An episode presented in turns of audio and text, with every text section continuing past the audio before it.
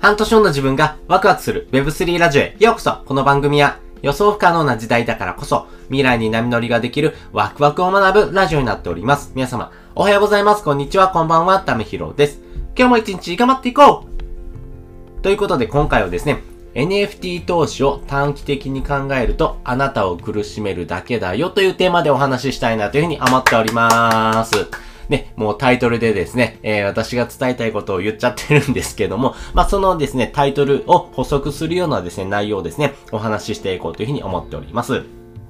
皆さんですね、NFT 投資されてますか？ね、なかなかですね、この NFT ってものをですね、持ってますか？持ってませんか？って言うとですね、大多数の方が持ってないのかなと思います。今国内でですね、NFT を持ってるっていう人がですね、多分1万人いるかどうかぐらいな感じになってます。まあ、NFT 自体はですね、冬の時代ってものがですね、ありましたけども、えー、直近ですね、1ヶ月ほど前ぐらいからですね、NFT ってもののですね、えー、まあ、価格、そして、えー、いろんな人がですね、そこに参入をしておりまして、してえー、またですね、NFT ってものをですね、えー、盛り上がり、バブルっていうのがですね、起き始めようとしています。まあ、これからですね、NFT ってものがですね、より発達してですね、えー、多くの人にですね、届くような形になっていきます。例えばですね、2025年のですね、えー、大阪万博ではですね、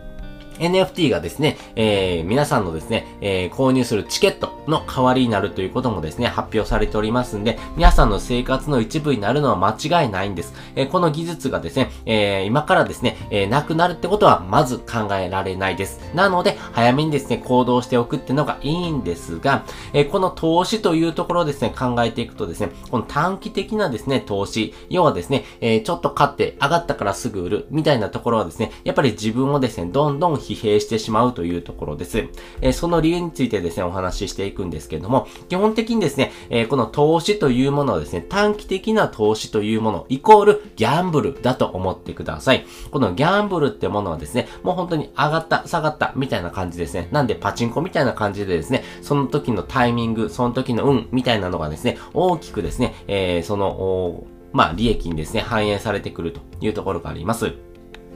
でもですね、この投資というものを考えていくときにはですね、基本的に長期投資というものをですね、念頭に置いてほしいなというふうに思っています。なぜならですね、複数のですね、福利を伸ばしていくときにはですね、やま、あまりですね、人が通らない道をですね、通ってですね、報酬をですね、遅らせる道っていうのがですね、あるんですが、基本的に報酬をですね、待つことがですね、えー、まあ、他の人とのですね、戦い方の中でですね、大きな違いになってくるというふうに言われておりますし、素早くですね、行動してですね、あとは気絶するようにですね、待っておく。もうここがですね、えー、投資の鉄則かなというふうに思ってます。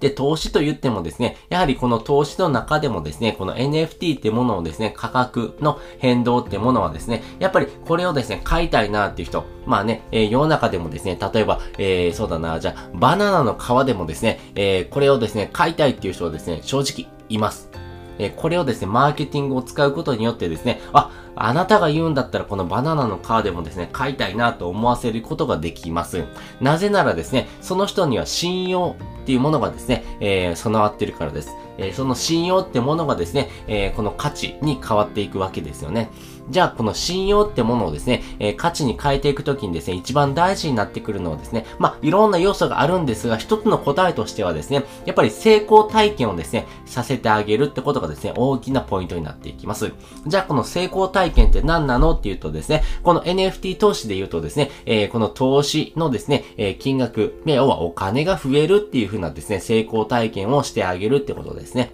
なので、えー、成功体験が期待できるようなものをですね、提供してあげるときにはですね、基本的に短期の投資ではなくてですね、え、長期の投資の方がですね、非常に利益が出やすいっていうような構造になってますんで、基本的に短期の投資っていうのはですね、価格が上がった下がったっていうところをですね、え、常にですね、ウォッチングしてないといけないっていうところがあるんですが、えー、長期の投資で言うとですね、本当に気絶したような形でですね、えー、5年、10年経った時にですね、えー、今の購入価格よりもですね、えー、上がってる可能性が非常に高くなる、まあそういう風な NFT もですね、中にはありますんで、まあそういったものをですね、えー、見つけてほしいなというふうに思っております。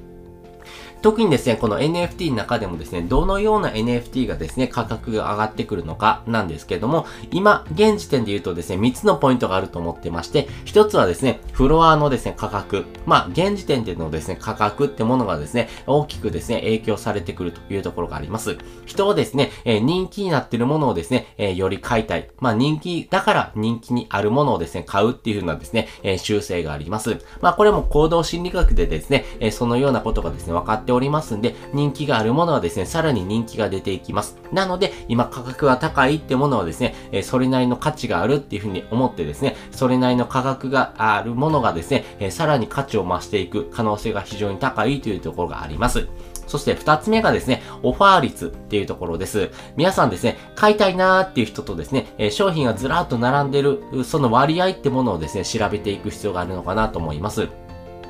例えばですね、え商品10個あった時にですね、え10人が書いたよっていうものとですね、え商品が10個あった時にですね、100人が書いたよっていうとですね、どちらの方が希少性が高いと思いますか？基本的に後者の方ですよね。その商品を買いたいっていう人がですね、増えれば増えるほどですね、え、その商品の希少性っていうのが上がっていきますんで、え、価格が上がっていきやすいっていうのはですね、え、構造になっています。なので、えそのオファー率ってものもですね、NFT の中では見ることができますんで、まあ自分でですね、このオファー率、あ、結構なオファー数が来てるんだなってことをですね、え見た中でですね、じゃあずらって並んでる商品数とオファー率をですね、え見てですね、あ、やっぱりこれだけのオファー率が来てるってことはですよ、やっぱりいろんなな人が買いたいなと思ってるっていうことなので、まあ、その希少性っていうのがですね、非常に上がっていきやすいというところです。で、最後3つ目ですね。3つ目はですね、基本的に、えー、マーケティングっていうもののですね、施策をですね、継続してやってるかっていうところですね。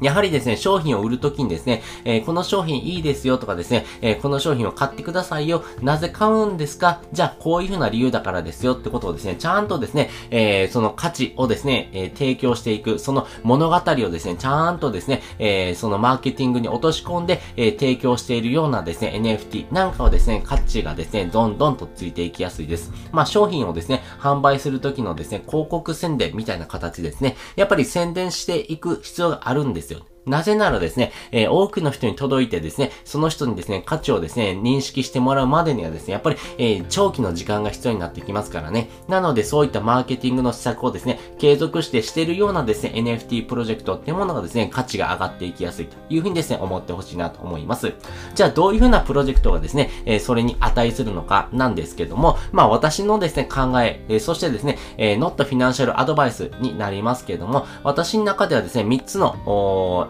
まあ、プロジェクトがあるなと思ってます。一つはですね、えー、CNP ですね、クリプト忍者パートナーズ CNP なんかはですね、価格が上がっていきやすいのかなと思います。そして二つ目はですね、LLAC っていう風なですね、プロジェクトですね。えー、こちらの方もですね、えー、猫のように生きるっていうのをですね、えー、まあ、ライフスタイルブランドっていう風なですね、えー、分野をですね、確立している NFT になりますんで、こちらもですね、非常に価値がですね、えー、担保されていきやすいのかなと思います。そして3つ目がですね、青パンダパーティーですね。えー、APP って言われてるんですけれども、まあ、このパンダですね、青パンダっていうのはですね、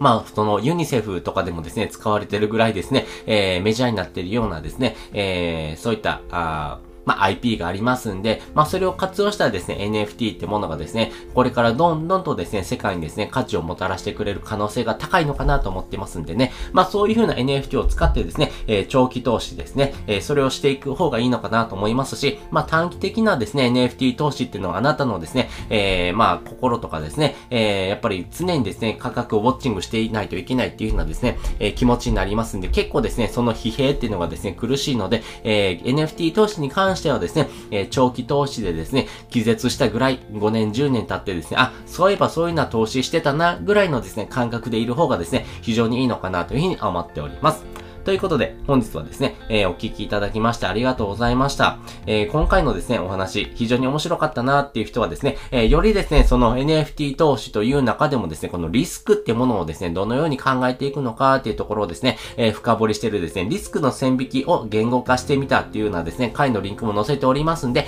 あなたのですね、投資の考え方、そしてあなたがですね、何をもってリスクがあるか、ないか、みたいなですね、線引きをどこでしてますかっていうところをですね、えより深くですね、お話ししている回を載せておりますんで、